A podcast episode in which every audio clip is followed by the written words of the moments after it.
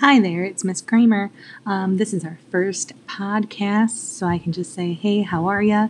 Um, we're going to be using this for Women's History Month project and our upcoming projects for um, plants and the development of plants and parts of plants, and also for our upcoming um, animal project, which I don't want to spill the beans yet, but we may or may not be having some fun animals in our room to see how they develop and grow.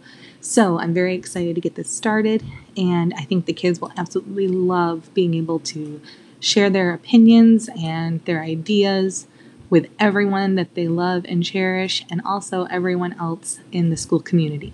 So please drop on back so that you can hear more from Kramer's Crew, which I think is what they like to be called most days, so we'll have to iron out the details for the title. But I hope you enjoy hearing from our students this year and learn lots as we will this year as well.